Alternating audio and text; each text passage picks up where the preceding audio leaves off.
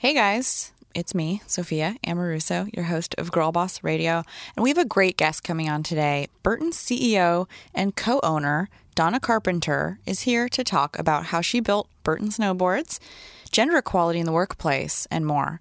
But first, I want to talk about Parachute. I just placed a huge order on Parachute Home. Did you? Yes, I replaced all of my towels, all of my bath mats. Oh, nice. I'm so excited. Oh, oh, and I got sheets. I got like a bunch of linen sheets. Oh, thank that goodness. Are so soft. Okay. Yeah, just it was time to replace everything, so I mm-hmm. just went for it, and I'm so glad that I did. Plus, I feel really great about it because Parachute's products are responsibly made, which mm-hmm. means they surpass the highest level of testing for harmful chemicals and synthetics. So, to sleep like me and walk on bath mats like me, visit parachutehome.com slash girlboss for free shipping and returns on Parachute's very comfortable bedding and bath linens. They also offer a 60-day trial. So if you don't love your order, sleep in them, send them back. Again, that's parachutehome.com slash girlboss for free shipping and returns. Try Parachute today.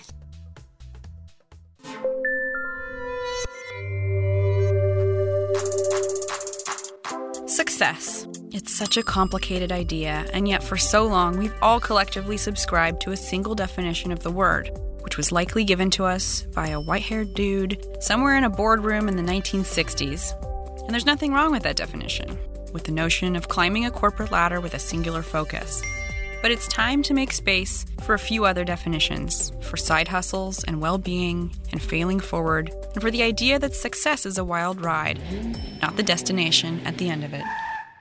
Join me for a journey into the lives of women who are redefining success and paving the way for others with grit and grace. I'm Sophia Amoruso, the founder and CEO of Girl Boss Media, and this is Girl Boss Radio.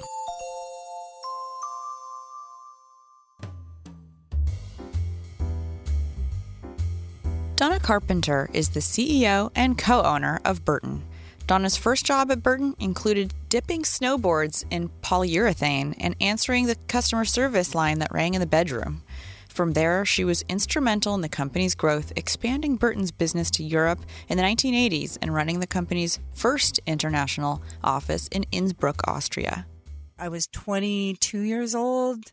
And because I was so naive, I think I approached it in a very humble way. In 2003, Donna started working to make Burton a brand of choice and an employer of choice for women.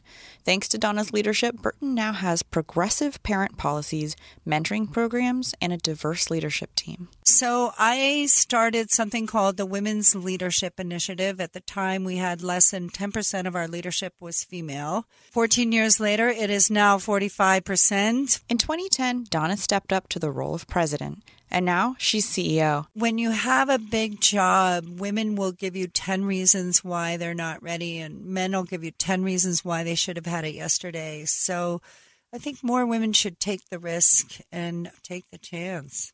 Today, she oversees a long list of mission critical departments at Burton, from U.S. sales and sustainability to women's leadership and Burton's nonprofit, Chill, which is a mentoring program for underprivileged children. Today, she joins us to talk about how she became CEO, her dedication to women in the workplace, and how she's spreading the word about sustainability in an effort to help the environment. But first, I need to find out what people are talking about here at the Girl Boss offices. I mean, it's not like I'm not here every day, I do know, but I always want to hear from Maggie what we're buzzing about. Hey, Maggie. Hello. Welcome. Hi, hi. What's going on at Girl Boss this week? We feature a monthly column on a various app.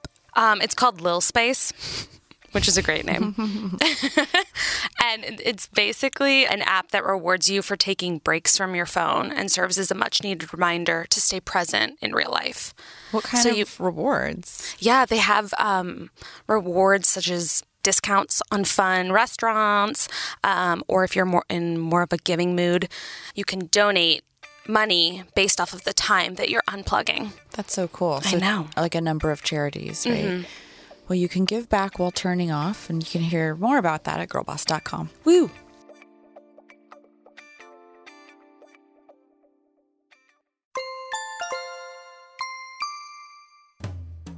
Now get ready to hear from Burton CEO and co owner Donna Carpenter. Donna, what was your first job? Yeah, so my first job was uh, my first real job was as a paralegal at a really big law firm, Skadden Slate, Meagher, Flom in New York City. And I really thought I wanted to be an attorney. And after that experience, it sort of led me in another direction, I guess. You know, it was a great opportunity. I always say that for me, it was a year long kind of internship that I did. And it taught me as much about what I didn't want to do as what I did want to do. And I know you are in Burlington, Vermont right now, which I love. I've been there. I love Vermont in general. I really love Virgin. yeah, that's gorgeous by the lake. So pretty. I used to go to Lake George every summer. Did you grow up in Vermont? Where did you grow up? No, so I grew up in Texas. My family's from Texas, East Texas, and then my father got a job in New York, so we moved outside of New York City. Um, and I always say that I never really felt like I fit in. I had a southern accent. I was too tall for my age. And I just didn't get the whole New York suburbs. So I left when I was very young. I graduated high school when I was 16 and I lived in Paris for a year, did a gap year or whatever. And I really was focused on doing something international. I knew I wanted to travel. And I was also very interested in women's studies, which was, uh, you know, part of my major. And then I met this cute guy in a bar on New Year's Eve when I was 19 years old, and my life changed completely. I actually, looking back, I get to, do, you know, I got to really focus on women uh, through this platform, and I got to travel and study different cultures and languages. So it's funny how, you know, one path leads you down another. But I always say I really became an accidental entrepreneur when I met Jake. Yeah, I say the same thing. And I think there's a whole generation of accidental entrepreneurs out there who maybe don't have the background or didn't think that business would be interesting or fun or as creative as it is. I think in a lot of ways they make the best entrepreneurs because we, you know, have so much more life experience, have tried so many different things, and um, don't live life on the straight and narrow. But so, okay, you met this guy. Yeah, and um, you know, ironically, so my first real job with Burton was, um, you know, I met Jake. We fell in love very quickly, got married very quickly, and then I was like, oh my god, I'm in Southern Vermont without a job. What am I going to do here? And he, you know, he knew how much I loved spending time in, in Europe, and he had done the same in college. And he was starting to look at ways that a snowboard could be made like a ski. And at the time, all ski production was in the Alps. So we had no money, no chance of getting over there, but my parents happened to be going over there on a vacation, invited us. He found, after many trials and tribulations, he actually found a factory who would make the board like a ski, and they are now the largest snowboard producer in the world, producing exclusively for us. And he said to me, Hey, would you take a look at some of these inquiries that we're getting in Europe? And the next thing I knew, I was setting up a European operation. I was 22 years old. And because I was so naive, I think I approached it in a very humble way. I said to people, you know, in the ski industry, in the action sports industry, I said, Hey, how do you do business over here? What's different? How should we approach this? Rather than coming in with the attitude of we had all the answers. Okay. So you met a guy in a bar. He lived in Vermont.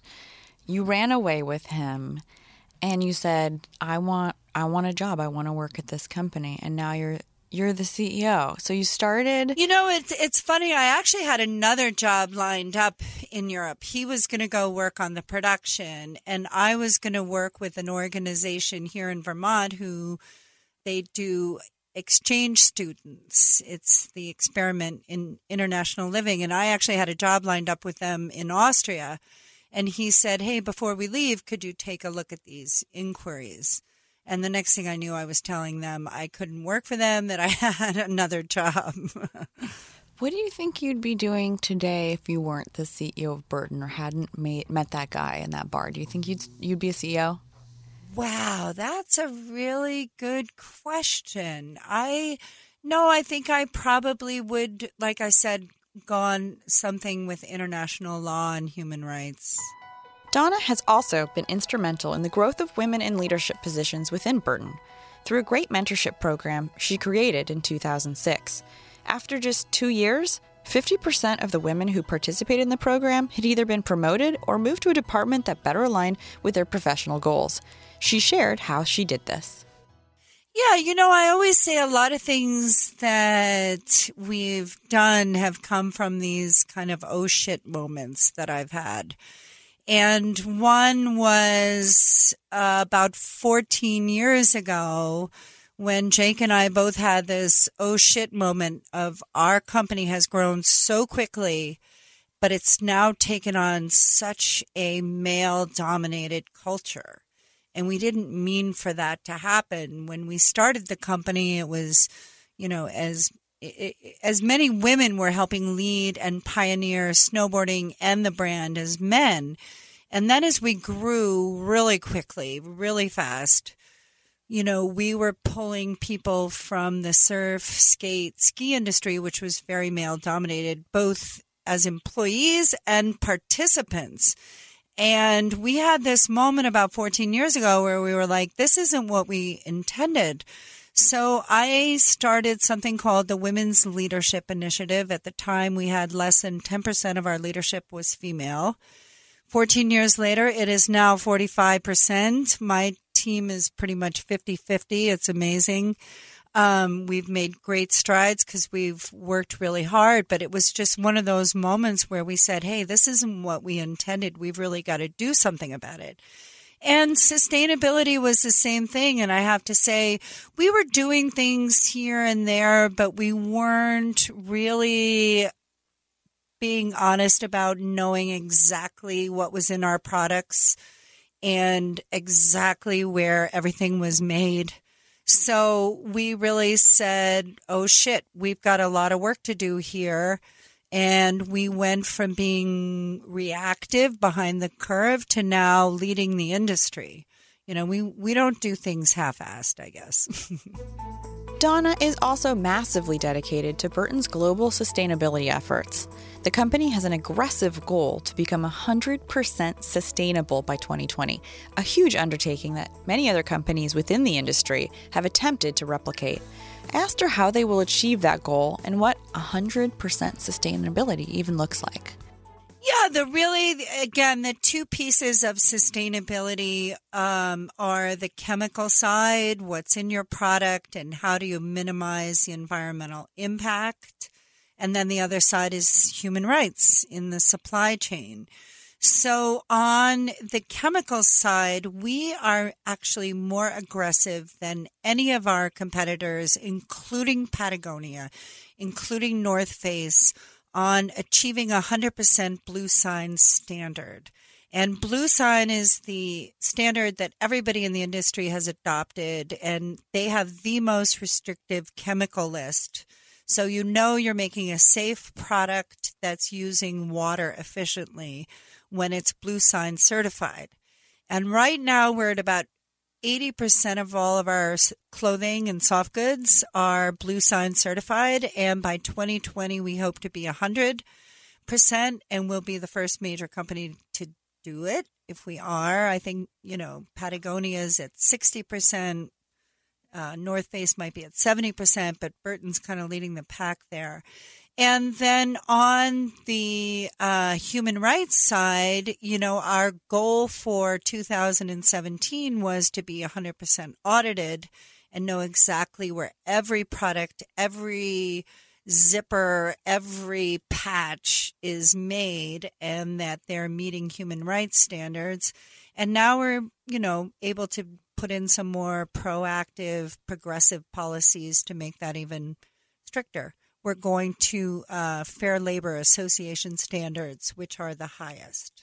And mentorship has been a really important thing for you. You established a program at Burton to uh, provide mentorship for your female employees. I'd love to hear more about that and also just tips you have on finding a mentor generally if your company doesn't offer something like that.